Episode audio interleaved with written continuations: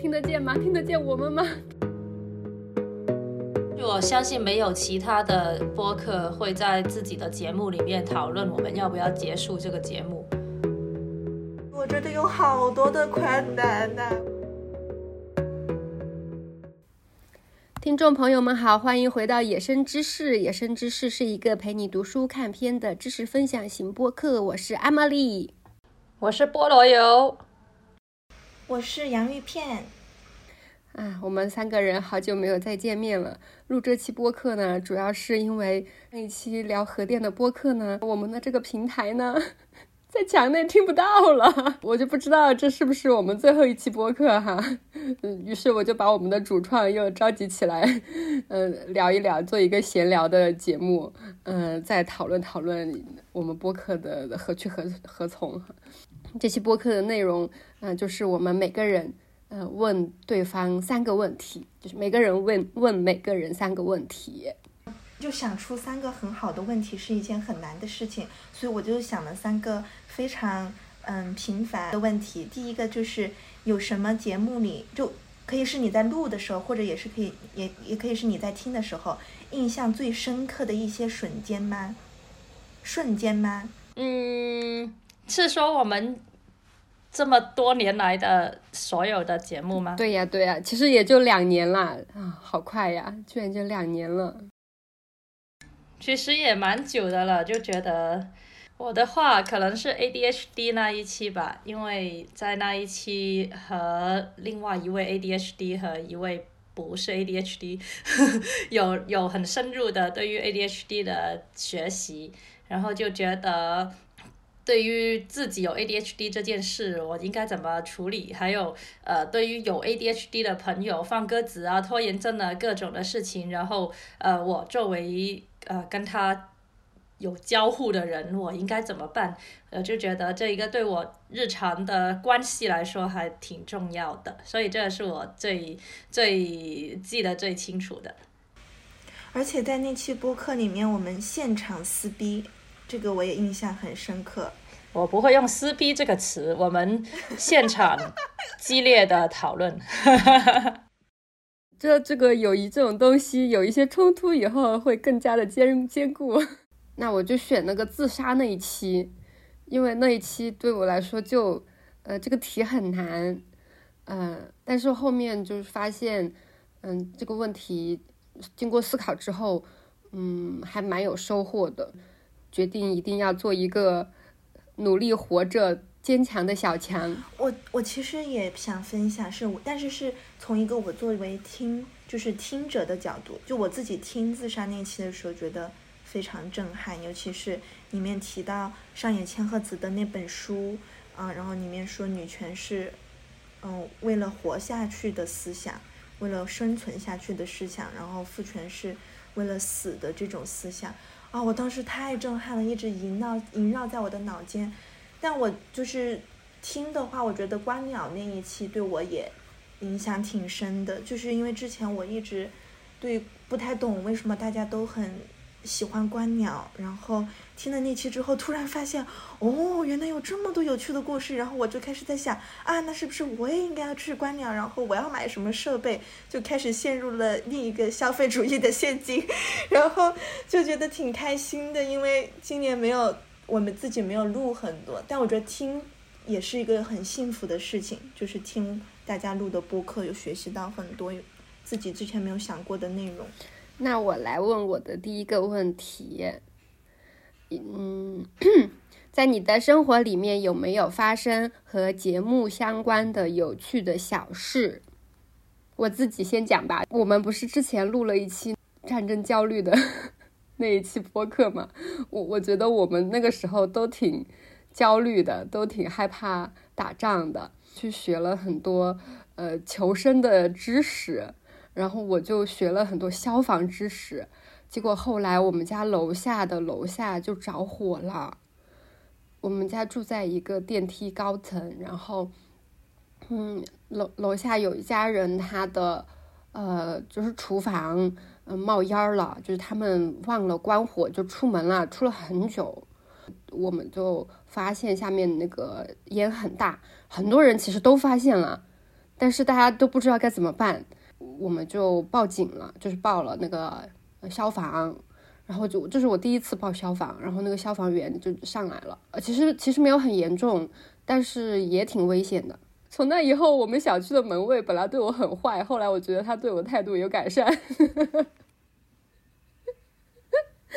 哇！但是我觉得就是支持学一下还是挺好的，嗯，虽然可能学的时候是出于一些恐慌和焦虑。我上一次参与的应该是废除主义那一期，好像是，然后那时候不是读了那一本《警示的终结》的书嘛，然后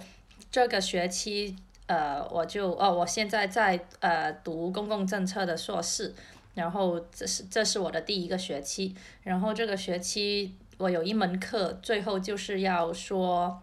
就身份 identity 和公共政策之类的关系，我就梳理了里面关于学校里面的警察暴力是怎样针对不成比例的针对黑人的孩子的。然后我就越写越生气，就那种在录录节目的时候那种生气的那种那那那种感觉就回来了。读废除主义的时候，我我自己是会觉得我好想废除整个国家机器，呃，废除警察制度。那但是在现在，我从我公共政策的这个。专业的角度来去出发的话，我就不可以提交一篇我要废除这个国家机器的的 文章。嗯，于是我就努力的去想，那如果作为现在。这个废除国家机器这件事还没有办法发生的时候，那如果我是一个政策制定者，或者是一个跟政策制定有关的人，我可以怎么样最大限度的去为这个废除主义这件事情铺路呢？于是我的呃我的那一个那个论文是一个呃 white paper，于是我的 recommendation 我的建议就是要呃。减少这个对于学校警察的投资，甚至撤撤销这一个岗位。呃，其实，在西雅图有一些公立学校已经是已经呃不跟学校就已经不再聘用学校警察了。还有很重要的是要。呃，鼓励学生有呃组织那一种自我赋权的小组来去应对冲突和矛盾。那这是我在呃上一期废除主义的节目往后之后的一些延续的一些思考。哇，好棒啊！我自己的话，我觉得可能对我影响最大的还是 ADHD 啊 ADHD 那一期，因为自从录了那期节目之后，我逢人就会。就但凡有人开始跟我讲这个话题，我就会把我们的播客内容背诵一遍，就几乎就是，就是把里面讲的那些理论啊、例子呀，然后全部都说一遍，然后就开始推销我们的那集播客。因为我后来就发现，是因为在中文世界里，就是关于这个的，嗯，材料真的特别少。然后我每次想给别人推荐一些比较，就是有各种嗯。嗯，有各种经验，有个既有个人经验，又有一些理论，然后还有一些这种自我赋权，比较批判他本来的这个，就是在嗯病理学里面 ADHD 的这这种这种思想的内容就很少，所以我就发现我们那期博客真的做的特别好，我每次都把它作为一个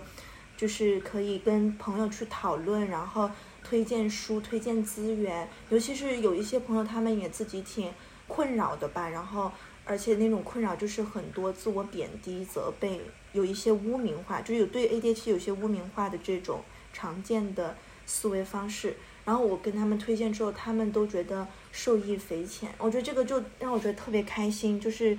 自己我们录的播客，嗯，在长时间内都可以作为一个学习资料分享给其他的朋友，还挺开心的。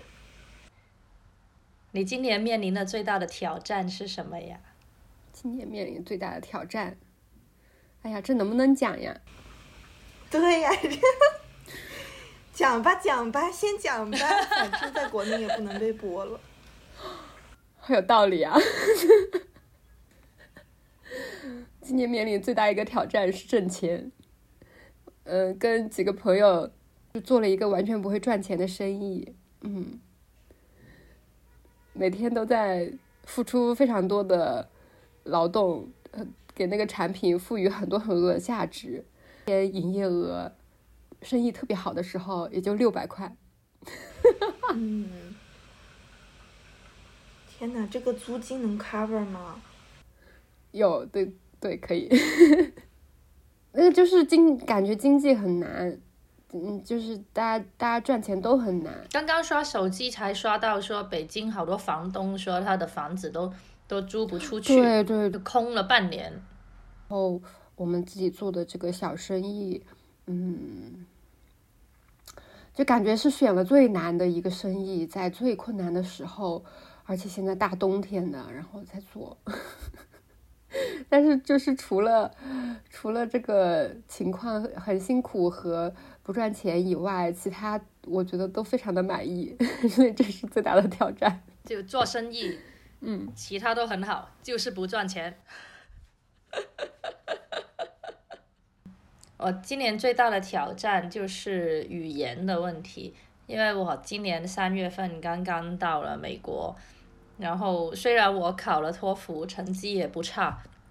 但是如果是真正要去学，呃，真的日常在说，还有去写、去读的话，还是很困难。就就，而且我已经十年没有回校园了，就是所以这是我就这个中年女子突然间回到学校，就而且是那种北美的硕士教育系统，所以老师布置的阅读就像。他不知道你需要你需要精力才能看书一样，就给你几百页几百页的布置，然后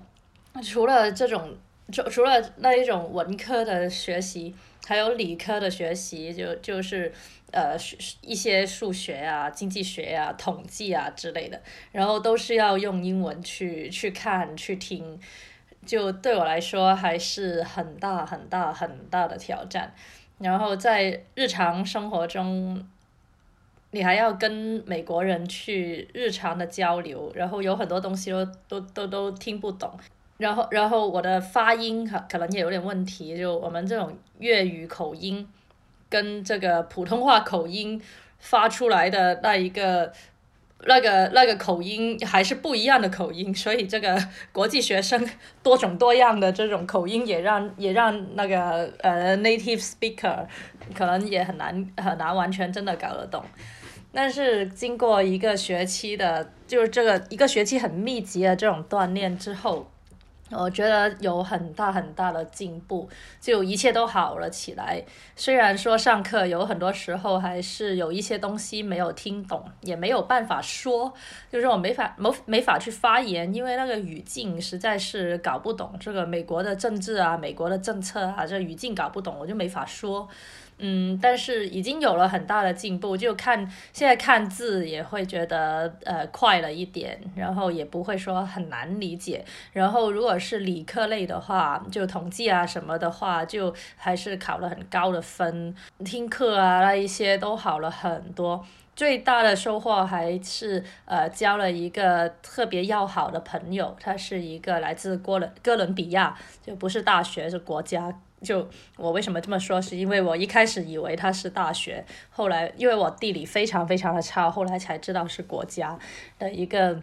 一一个一个女生，她现在是我在这一边最好的朋友。然后，嗯，她给我介绍了很多拉丁美洲的女权运动、环境保护运动、呃民主运动、左派运动。然后她，嗯。然后他也是一个非常可爱、非常温暖的的人。然后我们两个的英语都都不好，所以但是我们就很勉强，就不停的、非常努力的和对方沟通。然后又一起讨厌那一些呃白男老师，就歧视国际国际学生的白男老师。所以就这是我呃今年过的就最大的一个收获，就很开心。就所以想跟各位想要 run 但是又心有疑虑的朋友，就包括我有一些很亲密的人，他们想 run 但是呃就很担忧英语啊，还有学习啊方面的的的这一些朋友，我就想说，呃，只要你只要你很努力的去适应的话，我觉得呃就一切都会好起来。那个哥伦比亚的女生，嗯，就是要替代我的那个人吗？我我跟他介绍了你，然后他说超级想认识你的，各种想认的朋友，如果有疑虑啊，对英语啊，对这一边的环境啊，各种的话，我觉得呃，勇敢勇敢一点，走出这个安全区，然后在这一边还是会过得快乐，还是会有还是会有很多收获的。哎呀，好难呐！这个问题我觉得有好多的困难呐，我的挑战有很多。唉，这种时候我就很像那种你知道，就是读文也不是读文科的人嘛，就是尝试写论文的人，就很想划分一个区域，比如从个人层面讲，从社会层面讲，从社群层面讲，我的挑战都是什么？所以我好难选。我觉得可能有一个很大的挑战，就是对我。不管是精力上、情感上，还是体力上，都很难的，就是因为我们今年在本地做一个脱口秀嘛，然后就是因为我们这里的人不是很，就一个是政治比就比较去政治化，另外一个就是也对女权没有那么就就那个女权的基础可能也比较小吧，然后就就挺难的，因为每一次卖票。都很困难。我有一次提前嗯三周开始卖票，然后从第一周开始可能就只卖出了十几张票。但是因为我们场地费用特别的贵，就我们场地费用基本上，嗯，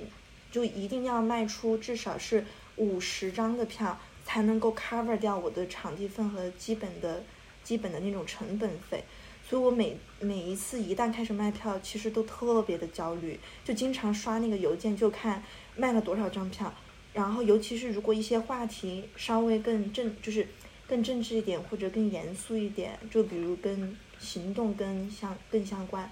就会遇到更大的困难。所以我觉得每次那个就是活动开始前等待卖票的那个过程就特别紧张，每次都在安慰自己啊，只要这么多就可以 cover 成本就好了啊，哪怕没有这么多人来，哪怕只有一二三十个人来。啊，我觉得也很开心呐，就不停的用各种方式去安慰自己吧。然后，但是因为有时候你也不好意思把你的焦虑传达给其他的伙伴，所以就会一直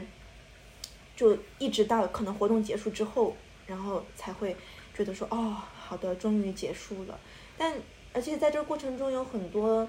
需要平衡的地方，就你讲，就是你有，也不是说有多女权，就是你。你公开讲一些话题讲到什么程度，既能够让人家觉得啊这个是有意思的，然后这个是别的地方听不到的，同时又能让别人觉得你不是在说教别人，或者你不是在道德审判别人，就你还是让人家觉得我可以去接触你说的东西，而且我能够有一些思考，然后我在这个过程中还可以获得开心，就我在这个过程中不只是获得批判性的思考，或者觉得哇我的世界观被震碎了，但他还可以就是。慢慢的往往你的方向走，是一个挺困难的，就是去筹这个筹划的过程需要很多的思考。不过我最近就是昨天刚好听到我一个朋友，然后他的一个朋友，然后那个朋友是我之前觉得在疫情期间，我觉得他特别小粉红，就是他特别的爱国，而且是那种疫情都撼动不了的那种爱国。然后我就没有期待他之前会来看我们的脱口秀，后来昨天那个朋友跟我说。他来了好几次，然后就说他自己真的有，一开始觉得我们特别的激进，然后就觉得非常的，啊，就是，就是有点，有点，嗯，就是世界观碎了一地的那种感觉吧。然后到后来，他突然就是开始觉得，哦，你们说的是有道理的。然后我自己开始有了一些反思，就是你们讲的那些是真实存在的一些，不管是国家暴力啊，还是，嗯，对性别的暴力啊。然后他就慢慢的有在，嗯，改变他的观念吧。然后我听到这个时候就觉得特别开心，因为虽然很困难，但还是觉得，嗯，有一些起色，哪怕是很小很小的起色，发生在很少的人身上。哦，非常的感同身受，因为我我也在组织这一边的脱口秀，然后每一天都在刷那个票。昨天晚上还做了个噩梦，梦见没有人来，或者来了之后人没有演员，然后演员不知道去哪儿了，到现在演员还招不满，然后那场地在装修，然后场地被拆了，转场地被龙卷风卷走了，我就非常焦虑，焦虑爆了。但是我觉得你给了我一个启发，就是我不应该把我这些焦虑传递给我的小伙伴们。我我要反思一下，因为我有时候慌的时候，我也会去跟我的同伴说：“哇，天啊，我好慌啊！如果卖不完怎么办？怎么办？怎么办之类的。”然后我现在就听了你这个分享，我就觉得，嗯，我我我应该是我我应该注意一下我自己，不要去传达这种恐慌，然后。然后不要把它想的我要办的像纽约一样那么的 纽约的脱口秀一样大一样好，然后我们尽自己的能力去把它办好就好了。是的，天呐，我也是每天做噩梦。我那天我前几天还做噩梦，梦到已经要到活动了，然后最后一次读稿就是我们会有一些读稿会，就我们读稿会完的时候才是正式活动。哦，我们没有读，我们没有读稿会过，然后大家就什么都没准备，就要直接到台子上去讲。然后我第二天就惊醒，就是感觉抱着冷汗，就心想啊，压力太大了，压力太大，应该出去玩一下了。这完全就是那种梦见高考，但是什么都不懂那种感觉。我的第二个问题是，觉得自己今年有什么做的不错的事情，夸一下自己吧。我今年我觉得我最大的不错，我要夸我自己的就是我终于过上了一个独自生活、独立生活的这样的旅程。我的人生三十几岁，要不就是跟我的。爸妈一起过，要不就是跟我的伴侣一起过。然后我其实都没有真正尝试过独立生活。就即使是在我大学的时候，我大学所在的城市就是我爸妈所在的城市。我下课之后就会溜回家，吃好的、穿好的、睡好的。但是，嗯，就自己认出国之后，就是现在觉得。一切什么样任何的东西都要自己来做。以前的话，比如你以前经痛，你就会躺在床上，然后叫外卖，呃，然后让我的伴侣帮我拿这个拿那个。然后，所以我伴侣跟我说：“你以后可不可以一天只使唤我十次？” 到现在就所有的一切的东西都要靠自己，就有时候会觉得挺难受的，特别是看到我国内的。家人他们在吃很好的东西的时候，但是我适应了这呃大半年以来，就我就觉得我非常享受，非常享受这一种独立生活的感觉。特别是这种独立生活还不仅仅是跟我家人之间的距离，还有跟我以前的朋友、我的工作伙伴、呃呃运动里面的伙伴之间的距离也拉远了。这这就给了我一个空间去想我自己到底是一个什么样的人，以前有哪一些事情我自己是怎么想，但是我又受到别人的影响，然后别人的影响又循环的去。让我自己自我价值贬低或者自我膨胀，就有各种的这种东西。但是我现在就几乎等于被抛在了美国随便一个城市、一个大学，没有人知道我的背景，没有人知道呃我我是做什么的，然后就被随机的抛在一个这样的的的的的的环境里面，然后我就自己。独立的去完成各种东西，有余力的时候还帮助别人。比如说，我其实我的数学在中国来说是一个非常平均的水平，但是我这边的美国同学就觉得我是一个数学天才。特别是我做一阶导数的时候，就是很容易的一阶导数，非常容易的一阶导数，他们就会说：“哇，你是个数学导数天才吗？”之类的。然后我还教别人怎么说、怎么做，就各种 这这种时候就会让我，就我现在有了一些空间来来来看我自己，来来去感受一个人到底是怎么样的，我就一点都不觉得。呃，就有时候会觉得，呃，想念以前的关系，想念我的家人，但是我没有一秒钟是觉得孤独和寂寞的，因为我我现在放眼望去，我这个小小的房间里面，好像有一万件事情可以引起我的兴趣和让我觉得好开心，我可以去玩，所以我我我这是我今年我自己最大的成就，就是我终于成为一个可以独立生活的人了。哎呀，今年，哦，我发现我是一个特别有计划的人。我的这一个这个方面开始展现了出来。从开始旅游开始，就是嗯，我今年计划了一个两天嗯一夜的跟朋友出去玩的旅游。我们这两天我忘了吃了多少顿好吃的了，可能有十几顿吧。两天十几顿，嗯。就是因为那里非常的好吃，所以每去一个地方，我们只点那里的一个菜，然后几个人，然后就把它吃掉，然后我们就去下一个好吃的地方，然后这个路程呢，就是都是顺路的，然后再加上呃午睡午觉，还有观光，然后就非常完美，我就觉得很舒服，太舒服了，这就是我想要过的生活。然后现在呃每个星期我的周末我都安排的特别的丰富。比如说，早上去观鸟，而且去观特定的，呃，我想去观的那个鸟，然后就在呃附近找一个想吃的好吃的，然后下午去从事一项我喜欢的体育运动，然后晚上再去看一个片儿什么的，这就是我的一个假期。如果从那个什么 I 人、E 人，嗯来说的话，从一个 P 人变成了一个 J 人，好厉害！我像一个经理一样，我不仅管理我自己，我还管理很多别的人。以前我不是这样的，以前我不是这样的，我觉得我现在变了。什么让你改变呢？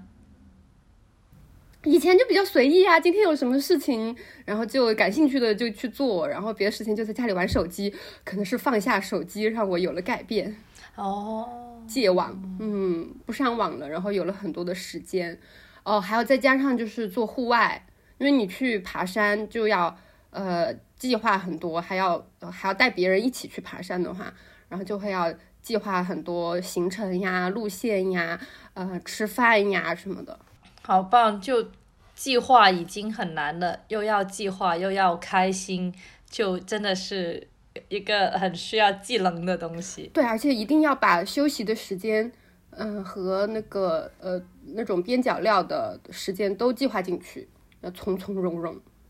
所以那个最大的最大的因素就是不刷手机，不玩手机，是这样吗？啊，我没有，我没有思考过，让我思考一下。一个是一个是戒网，因为现在的网也没什么好上的。很大的一个就是，嗯，兴趣驱动吧。就比如说我要去做的事情都是大块大块的，比如说观鸟、攀岩，或者是呃去健身，嗯，就是这一大块时间它已经定了。定了之后，你再根据它去安排别的碎的时间。然后每个星期，比如说你每个星期你想要攀岩两次，呃，练 CrossFit 三次，然后观鸟一次，然后你还要工作，你就呃一个星期之前就要先要把这些计划都安排到大概的位置，虽然可能会调整，就提前把这个。呃，你的愿望先定下来，再去按时间，然后再去调整。那你在玩的过程中，还是会感受到玩的快乐吗？因为我觉得我自己一般，如果我是那个计划的人，然后特别如果我的计划里还要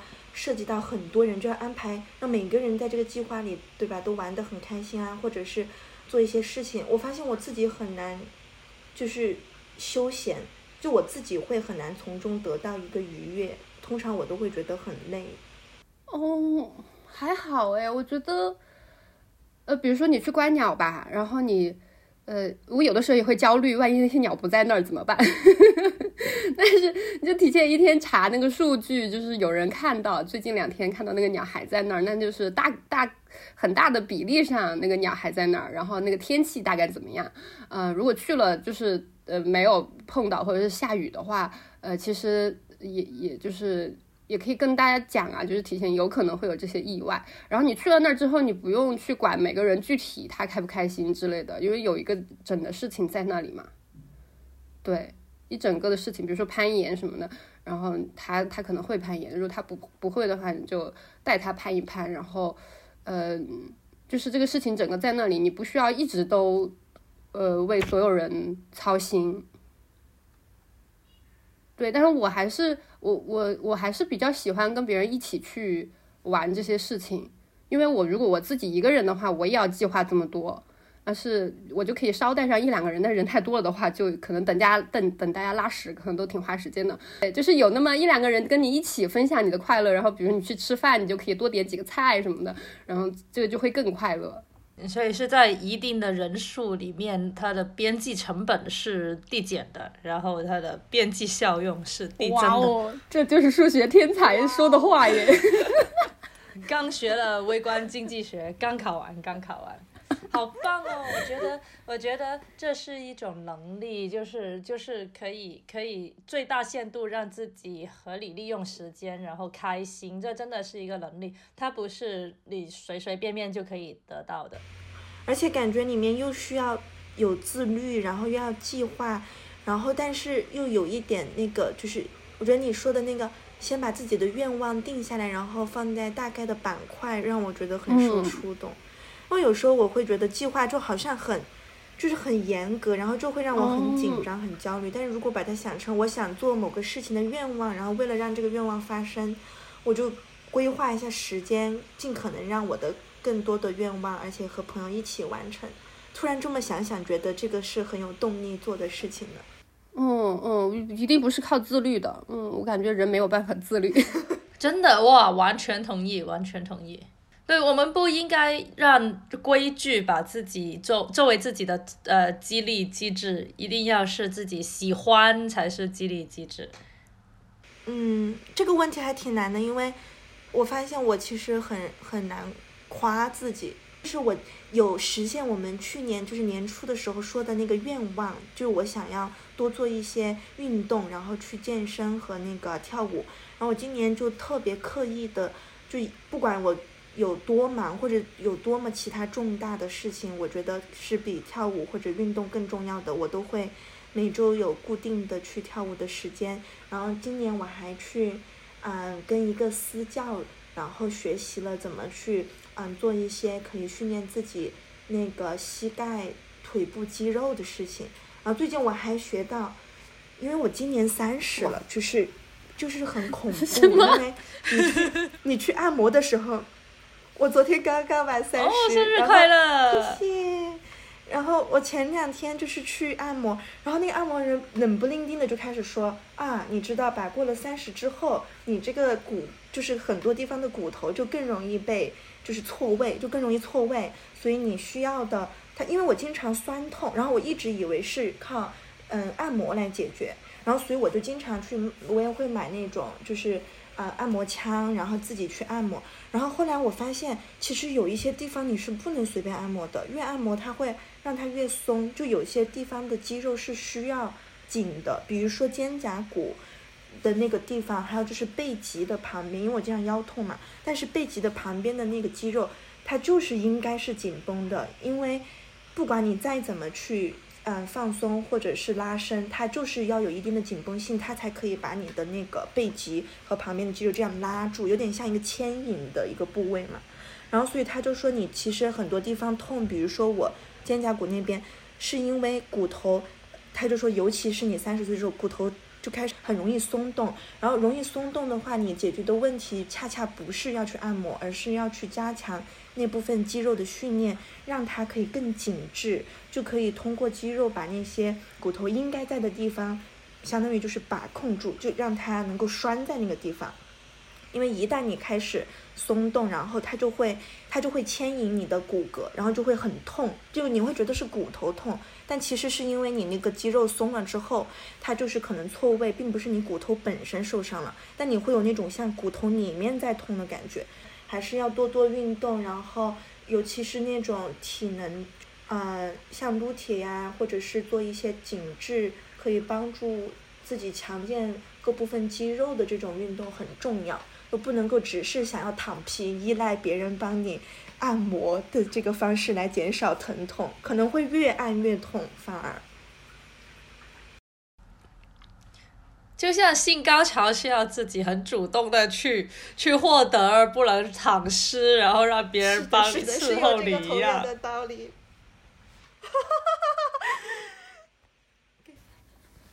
不要做生活的枕头公主，让我们一起来。菠萝油的第二个问题，你最希望自己下一年可以达成的一个目标是？这个跟我的问题好像啊。没事，就问这个问题吧。下一年的目标啊，妈呀！我觉得我每一年的目标都是好好学英语，下一年的目标就是真的好好学英语，怎么样？好呀，在我看来，只有报一个昂贵的考试，才能让你好好学英语。有了期限和考试，就有了动力。是的，而且但是标准化的考试，它就会有一个结构，一个学习的结构。但是我就会觉得我不需要那个考试呀，我就会少一点，我就会有点舍不得花钱。但是我觉得其实考有它的好处，因为你永远不知道什么时候有一个什么机会，然后他会需要你提供一个标准化英语考试的成绩，你永远不知道。哦，你说的对。我希望可以借手机。我觉得这个每天不停的刷手机，无论是刷那些国内的新闻，还是刷无聊的小红书、抖音，我没有刷抖音，但是我刷小红书，我花很多时间刷在小红书上。我也不知道为什么，就是觉得白天非常紧绷的那个学习，还有还有各种的事情，就让我很想。就很做一些很无脑的东西，然后又影严重的影响了我的睡眠，就刷完手机刷到深夜一两点，然后然后再睡，然后第二天醒来又很痛苦，整个人都昏昏沉沉的。我希望今年可以戒手机机，然后起码可以让我的睡眠好一点，然后让我有一些清晰的头脑和多一些时间，像 Emily 一样可以做各种的计划。你需要建议吗？好呀。我的建议就是你上上瘾另外一个东西，比如观鸟嘛。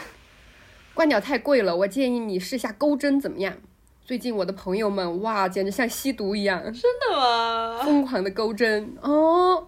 特别上头。我发现钩针真的很上头，我旁边的人都是一旦开始钩针就停不下来。真的吗？哦，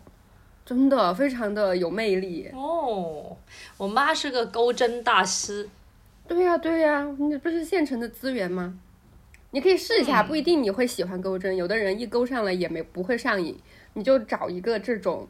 嗯还可以的东西来上一下瘾，这样你就不不会玩手机了。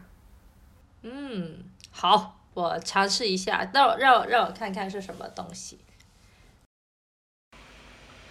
我觉得我好像每年的目标都是多读一点书。但是不一定每年都能够实现。我觉得我这一年就是因为太忙了，然后录播课的时间也少了。我我觉得去年真的录播课帮我读主嗯多读了好多书。然后今年自从后到下半年没怎么录了之后，我觉得我就没有没有一个理由让自己读书，就是也不是没有，就是我很想读书，有各种理由，但是没有一个像高考一样的理由，就是像大这个。像像菠萝油刚才说的那个，去约一个考试一般的理由来督促我，就是把书读完。很多时候都是可能打开，然后看一下，啊，下一次就忘了。所以我还是希望可以多读一点书吧。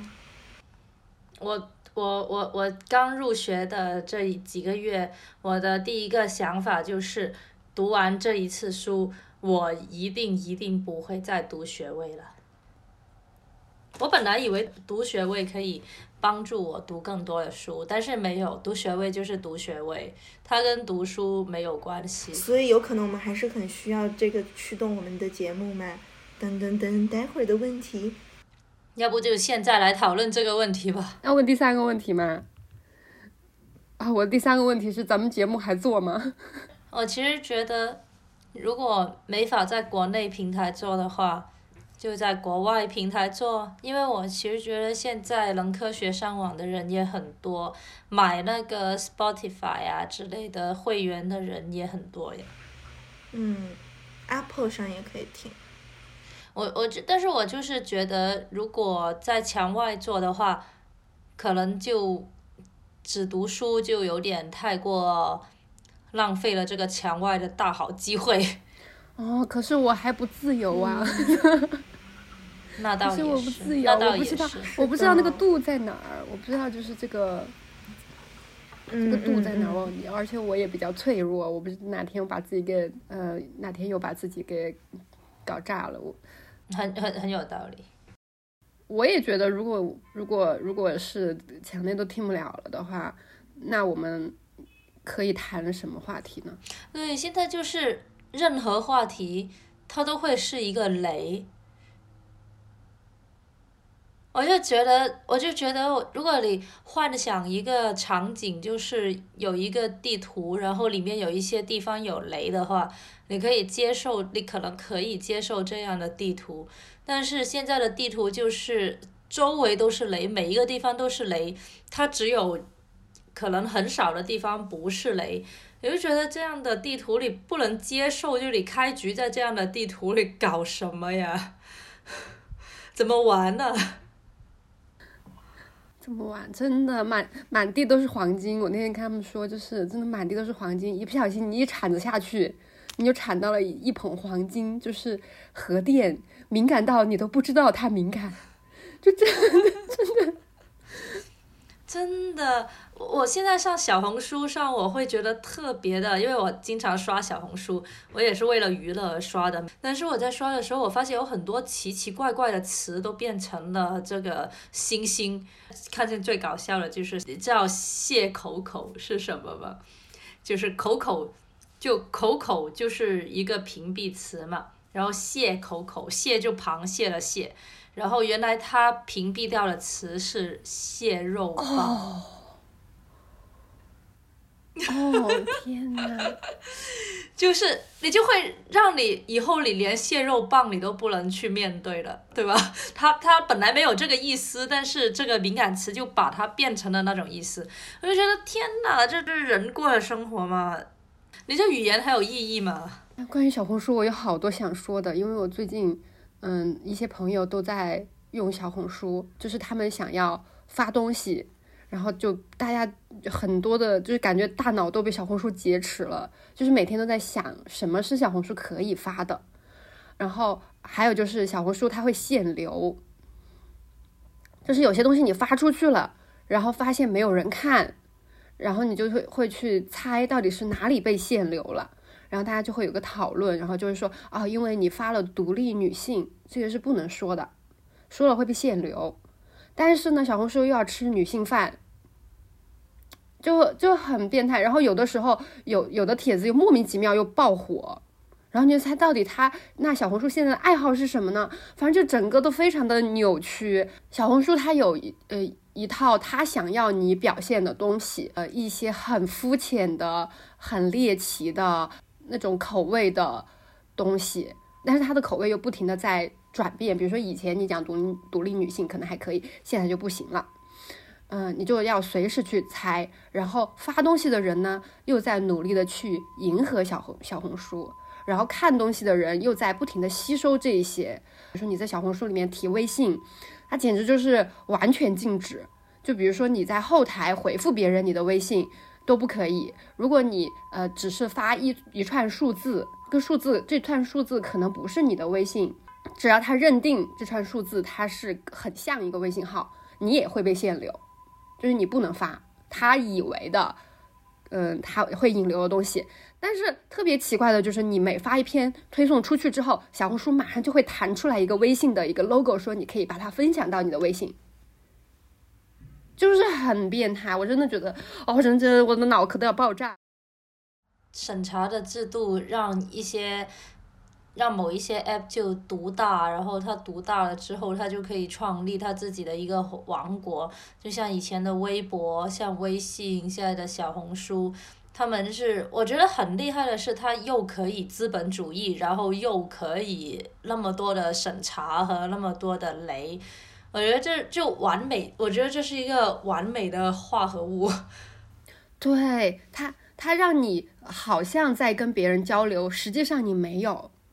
你所有发出去的东西都是被筛选的，你被推送的东西也是他想让你看到的，他让你以为你在上网。对对对，对服从性测试，就不停的让你屈服。但是大家还是得用小红书，因为因为你如果你想要就是被呃你的小圈子以外的人看到，你就得不停的去试。然后你可能会在小红书上真的碰到别人，简直就是那种大家就特别的有毅力，就像苍蝇一样，就不停的撞那个玻璃，就觉得自己一定有一天会撞撞出去。因为他小红书又不停的不停的引诱你，告诉你你可能会出去，他偶尔他又会让你有流量。啊 简直真的就是一种训练。我觉得这种就好累呀，就是每一个每一个软件你都得学会它的那套规则，然后你才可以有一点自己的声音被别人看到。然后这个过程你就需要很多精力去试探、修改，然后换词、换图，就让我想到以前在微信上，就是不不停的进的日子。但而且现在就是它已经不是一个说你做什么。呼吁呀，或者你搞女权呀，或者是搞什么议题，就是很普通的生活中的一些词，就有可能会被审查，而且你都不知道它的原因是什么。我觉得这点是让我最讨厌的。任何透明的信息也不会给你提醒，也不会说啊，你因为什么什么违禁。然后以前微博和微信至少还有类似的这种就通知吧，反正你自己知道因为什么东西，然后被禁言了，或者流流量就少了。现在我觉得小红书就像一个。黑箱，你完全不知道自己是为什么发不出去。对，然后大家的结果就是替小红书打工，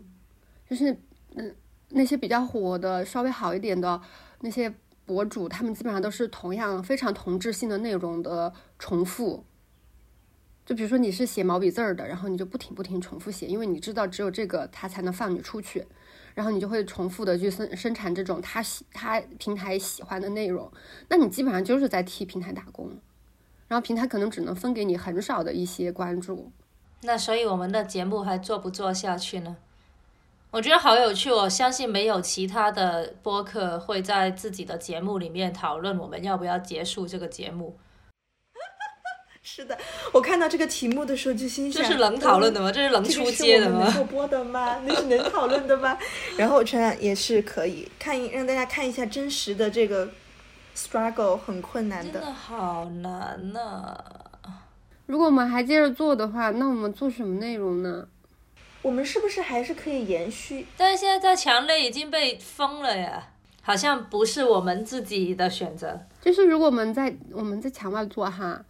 啊，有多少人听得到呢？我觉得在墙外做还是很多人能听得到，只要我们愿意去传播它，就是说啊，谁谁谁在我们在做这个播客，然后里面会有什么内容。但确实是，就是话题上可能没有别的一些播客那么辛辣。虽然我觉得也没有听到，好像进就是海外有什么这种读书平台吧。而且我们还是匿名，至少我自己没有听过。哦，对。如果不匿名的话，可能还有一些熟知我们的智慧的朋友可以跟过来，大家一起来来享受一段时间。但是我们也是匿名的，就更没有可能了。我我觉得是不是因为看不到别的嗯平台的数据，所以心里没底呀？你指什么？因为我只能看到小宇宙的。你在 RSS 的上面可以看到的呀。哦哦。是可以去翻译。就小宇宙还是大头，其次就是 Spotify，第三就是 Apple。其他平台可以留言吗？有没有人可以跟我们说一下？可以，我们再继续做会不会有人听啊？真的，我们要想一个办法。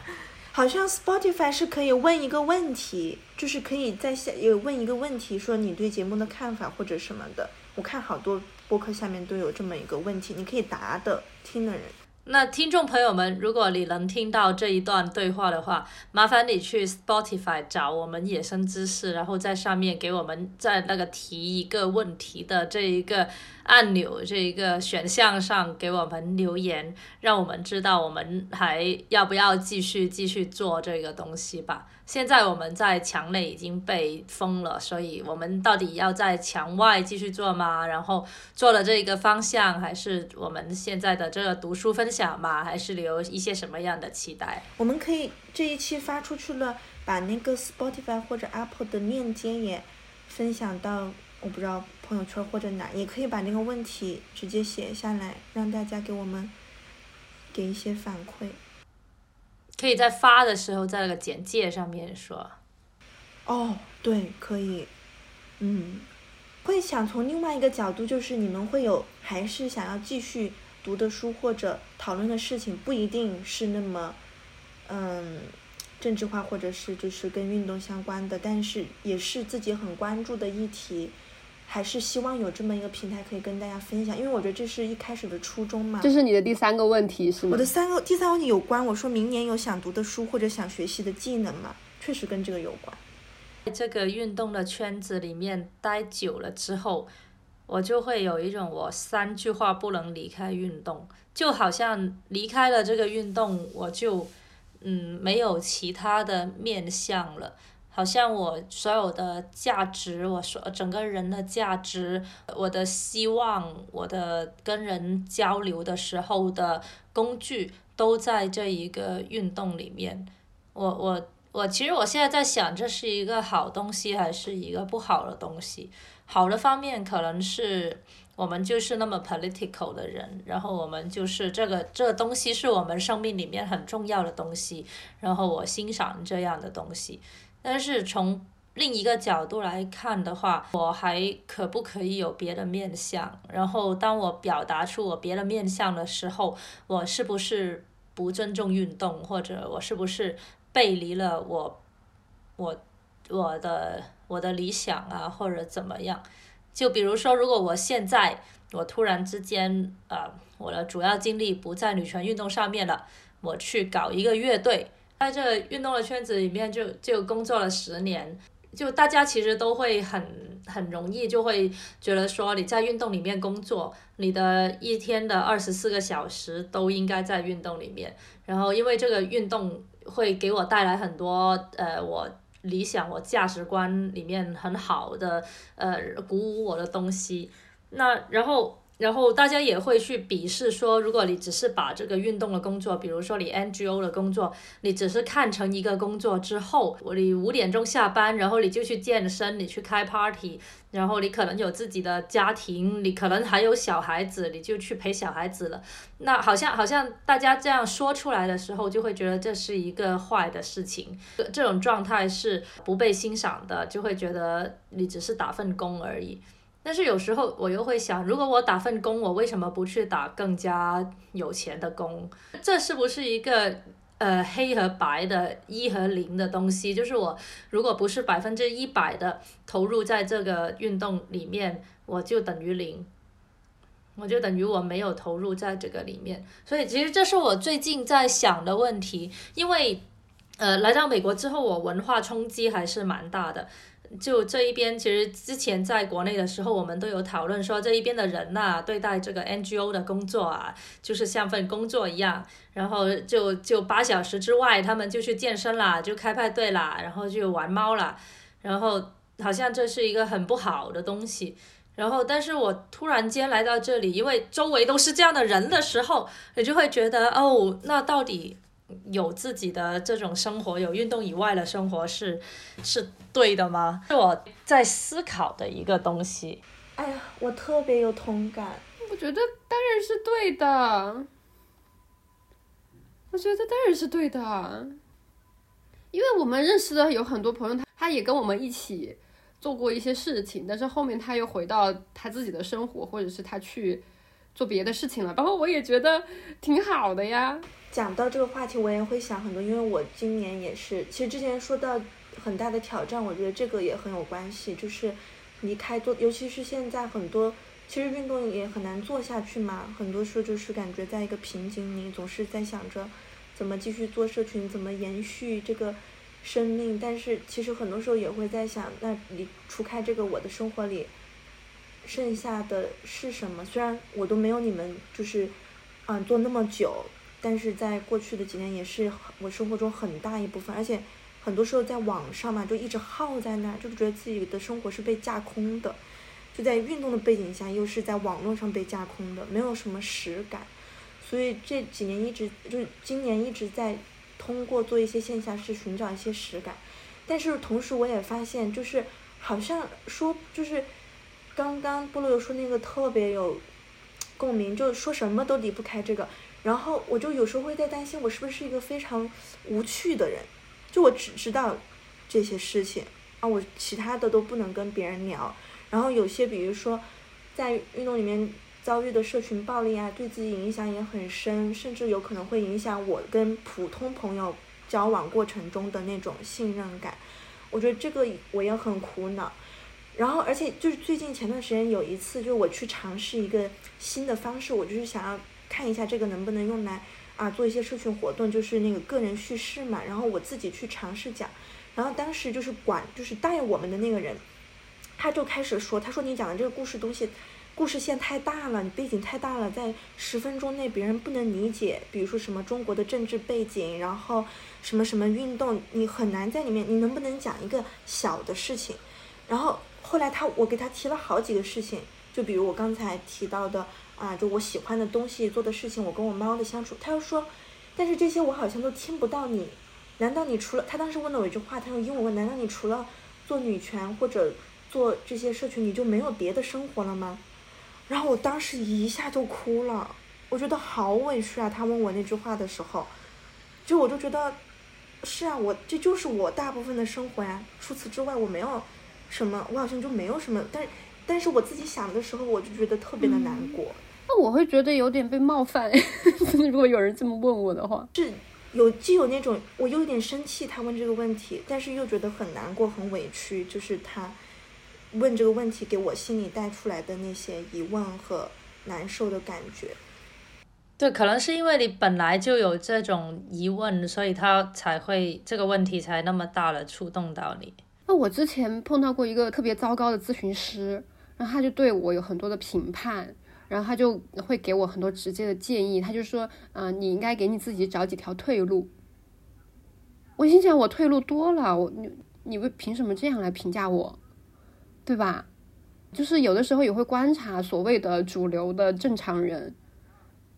他们的生活其实也非常的狭窄。我觉得是比我还要狭窄很多的，不是说还要，是比我狭窄很多的。我觉得可能只是因为他们就是很自然、很很主流的过那个生活，很多人都跟他们一样，所以他们就觉得自己是是正常的。那我不觉得，比如说这个我的生活里面很多事情都是跟女权相关的。我哪怕我去观鸟，我去我去攀岩，我去干什么，我都跟我的女权朋友一起，然后我都会带着我的这些观点，我不会觉得这是一个什么问题吧。我的话，我会想，除了这个女权的生活之外，我也想去培养一些其他的兴趣。它可以跟女权相关，也可以跟女权不相关。就像刚刚说的钩针啊，就像我喜欢读一个书，我是真的喜欢去读这个书。又或者我去了解其他的活动家他们的。故事就比如，呃，我最近有一个经验，就是有一次我突然间跟一大群来自世界各地各种国家的女权主义者坐在一起，然后有很多他们的生活是我完全我完全没有触及过的，完全理解不了的。比如一个阿富汗的女权主义者，她怎么样在那个呃塔利班占领阿富汗的那一天，怎么？突然间就从办公楼一个行李都没有，护照也没有，什么都没有，可能就只有他自己穿着的那个衣服和他的手机，然后就坐上了呃美国派来的飞机，然后就飞向了美国，就再也没有回去过，就来逃难逃生。要不然他如果留在当地的话，他就会被这个塔利班呃弄死啊之类的。就是这一些是我从来没有看见过、听见过的这一些东西。我我我就会想着，我就会想着，除了可能除了我自己的工作之外，我我现在最大的愿望是我自己的工作上面我可以有深度、有专注、有我的专业的能力。然后，但是对于我不知道的、我还没有探索过的东西，我也想有给我自己一些空间去探索它。因为在我以前的思考方式里面，我会觉得。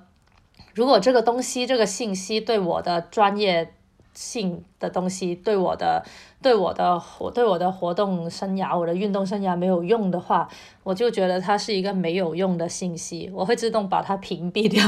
扔进我的我的脑子的垃圾桶。但是现在我会想着，我我想。给自己一些空间去容纳这些东西，而不要去问说这个东西对我的工作有用吗？对，嗯，就你们俩说的，我都觉得很启发。我觉得有一个一个很大原因，是不是也是因为我身边由于去政治化很明显，所以有的时候因为大家所谓正常的主流的人都不聊这些，所以感觉每次自己就好像是唯一那个人，不停的去把这个话题就是。又放回到这个话题，所以长期以来就会觉得，哦，是不是我太狭隘了，或者是不是我了解的别的领域的知识不够多？我觉得他可能也是鼓励我去要跳出自己的舒适圈吧。然后，嗯，我觉得跟很同意刚才波伦有说，就是给自己空间去学一点别的东西，而且对别的东西、别的运动或者别的，哪怕不是跟运动相关，就比如我听你们聊观鸟的时候，我都觉得哇，能够从观鸟的历史聊到环保主义，然后。其实里面也会有很多我们作为女权主义者的见解，但又不只只不只是跟女权相关。我觉得可以，如果能保持这种好奇心，然后让自己的生活有一些更多的不一样的，嗯，空间也好，活动也好，或者话题都可以去，嗯，讨论。我觉得还会挺有意思，因为我觉得肯定不可能说，哪怕我去尝试别的，就是女权的思想是贯穿我的这个行为和思想的嘛，就不管做什么。最终可能做的都是用女权的形式和方式去做的，但是至少可以拓宽我感到好奇的这个领域，我觉得很重要，也让我自己觉得一直有在成长。因为有时候会觉得好像就反正女权的很多问题聊来聊去，聊来聊去，尤其因为在网络上被审查的很严重，你只能聊那些，就会觉得有点没有营养，没有做深度的思考，没有再有新的。就是思想的火花在产生，然后就有点害怕，有点不喜欢这种状态，想要去突破它。这两年的我的一个变化，就是我变得，我变得终于真的有爱好了。嗯，好，你以前没有爱好了吗？就是这种感觉，就像你，嗯，当你尝试同性恋之前，你可能不知道你是一个同性恋，一个感觉。就是你以前以为你在谈恋爱，但是那不是。嗯，所以以前你以为自己有爱好，但其实不是真的有爱好的感觉。嗯，对，以前我可能觉得我喜欢画画吧，但是我觉得那里面还是有很多功利性在的，就是我是靠那个考试嘛，对吧？好像那是一个我之后谋生的一个技能吧。我是喜欢他的，但是他的身上附附带了太多的。太多的东西，然后我发现我有爱好是，呃，就是从攀岩开始，就是攀岩这个事情呢，它不会给我的实际生活带来什么好处，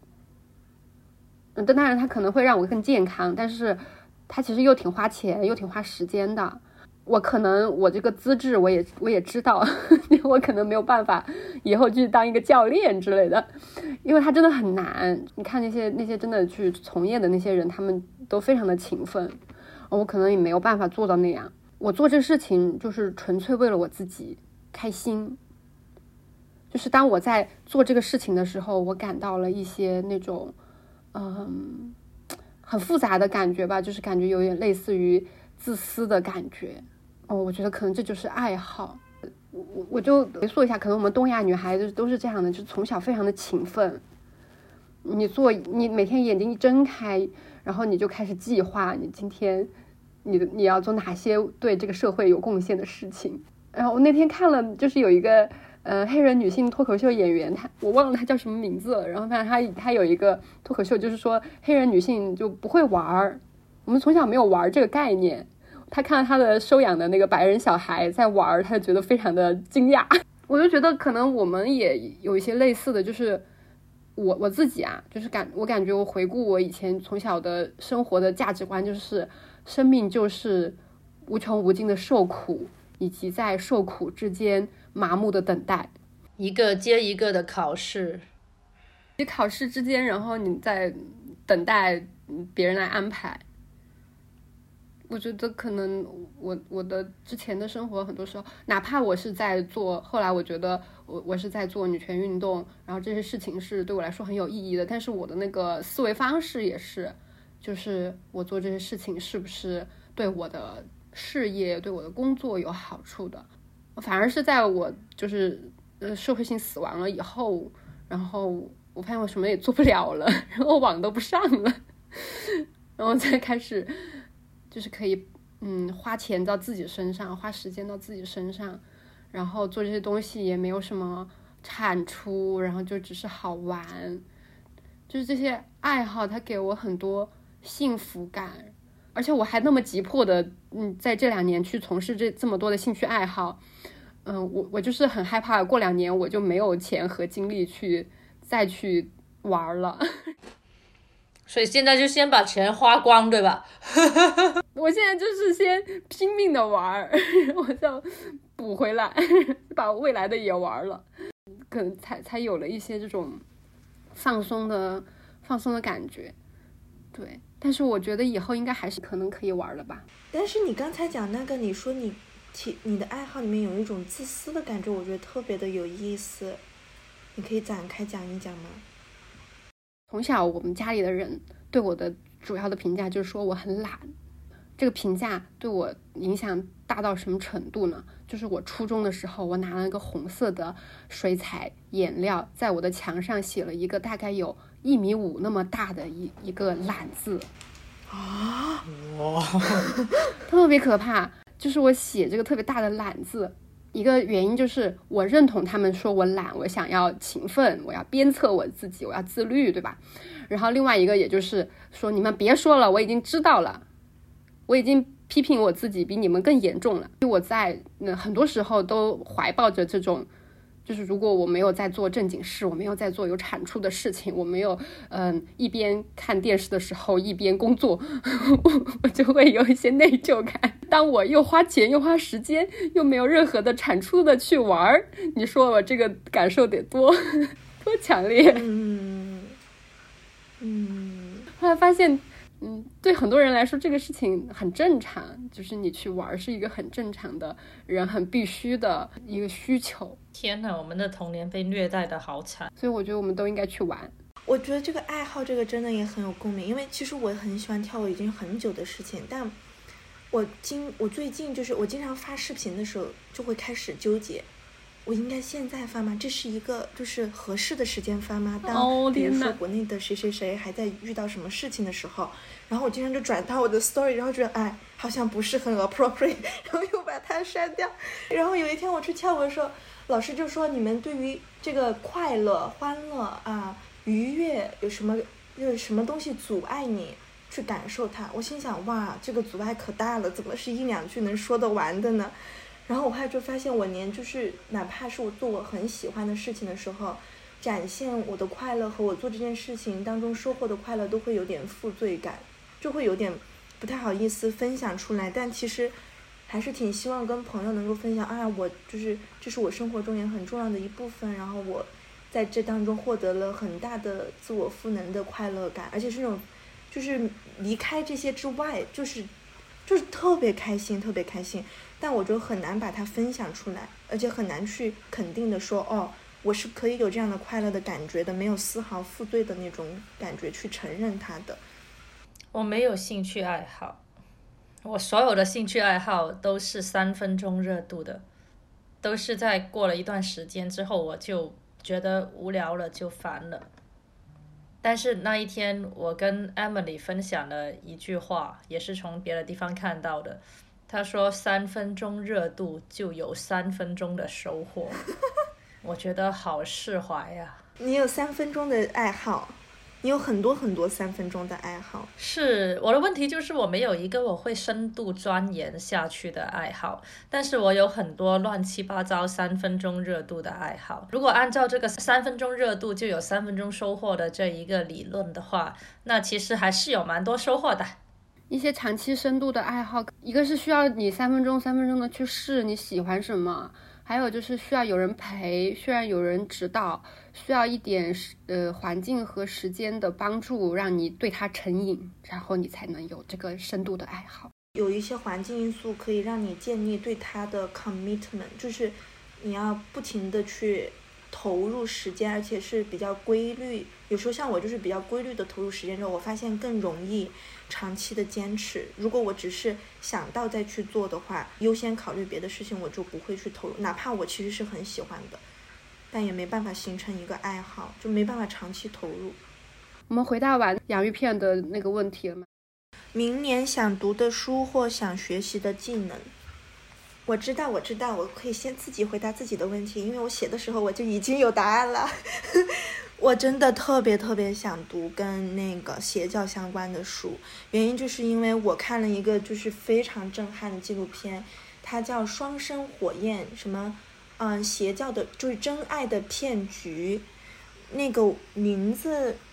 我具体可能要再回去找一下，到时候可以补在播客里。但是它其实就是讲的，其实双生火焰就有点像。那种双子星，就以前我们看日漫非常有有的那种概念，就命运注定你们俩就是一对，而且你们是互补的。它这个网站其实就是一个真爱一线牵的网站，他们里面其实是两个骗子，他们通过这种方式来帮大家找寻真爱，但是到后面就变成对每个人超强的掌控，而且他用的一些都是比如说给你制造一些言语，让你一开始觉得自我赋能，后面就是一种。他对你的很严重的自我贬低和掌控，然后而且它里面有很有意思的就是他会给你配对，然后为了商业的盈利，他只让你在他们这个网络里面的人配对。后来男的不多了，因为他是个异性恋，一开始是异性恋，男的不多了之后，他们就去让女同性恋，然后让其中一个人自我称作，就是让你让你变成自我认为自己是男的，就相当于就是让你变成一个跨性别，说。就是我们确定了啊，神就告诉我们，你就是你天生是个男的，你不要被你的就是身体啊这些虚像所迷惑住了，你其实就是天生就是个男的，你的内在就是男，让人家去剪头发，然后让他们结婚，继续这个婚姻，然后从婚姻到生孩子，然后甚至就跨性别生孩子，他们的议题都有所涉及，就特别搞笑。然后里面，然后里面就是有的人突然从女生变成男生，有的人突然从男生又让你变回女生。就你会想象他对于人的控制特别的荒谬，而且用了很多所谓的看起来，甚至很多人会以为他是支持跨性别啊女同性恋的权益，就里面都是最后都是 lesbian，但是他们都说我们是丈夫和妻子。然后后来我还看到那个影片说，他说在美国现在有两千五到三千个邪教是一直在的，而且没有办法。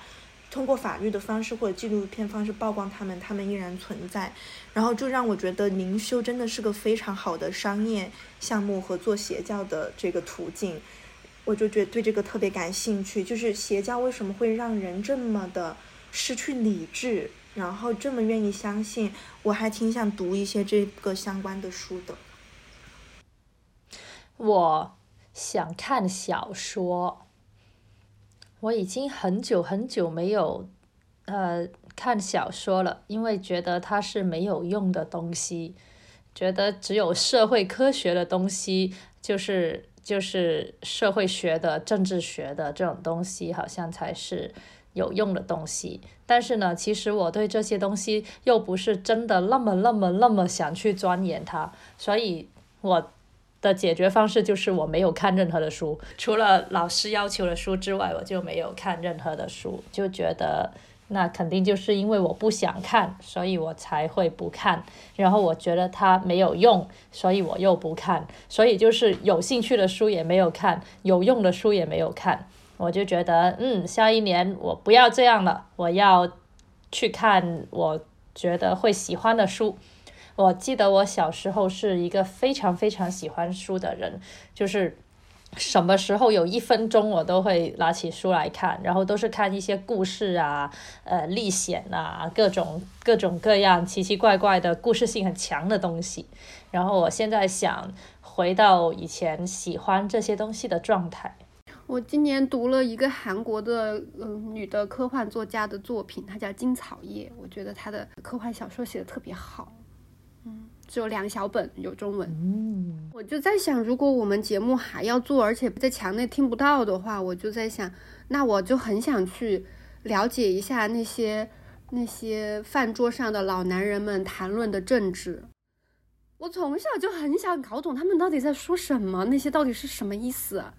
但是我心里又很害怕，我害怕我真的就是把这个去了解了，然后我们做这个节目。就我我又没有很有安全感，肯定不会的。我们聊那些话题，肯定会比老男人们聊的好一万倍。我高中的时候就是很想知道他们到底在聊什么，我就专门去学校门口的报刊亭买了一本参考消息。参考消息，你们知道吗？知道，就看不懂的。小时候有尝试过看。对，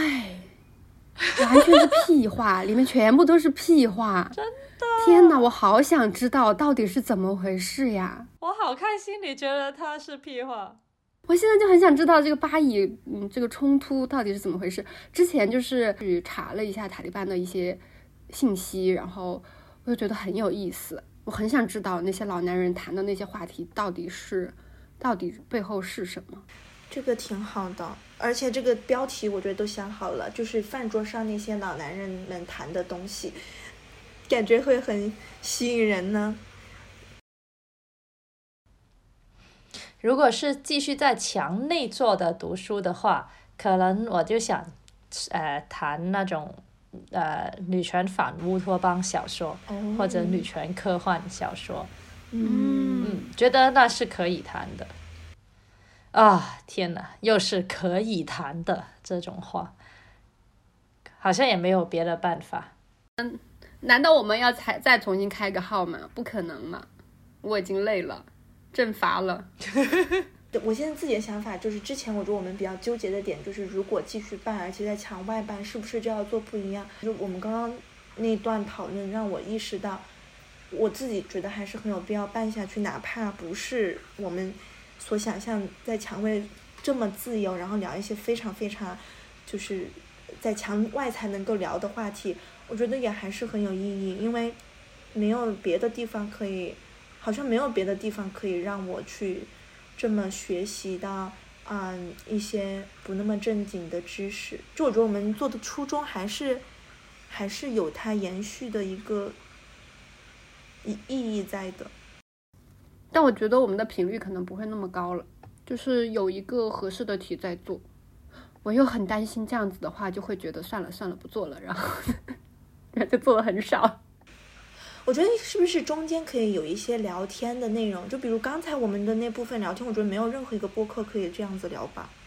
至少暂时还没有任何的播客这样子去聊过。我听的播客少，我不知道。我听的播客也不多，在不多的里面，我感觉还没有。就要不然就是，比如说可以做一些读书相关的，但是读的内容，嗯。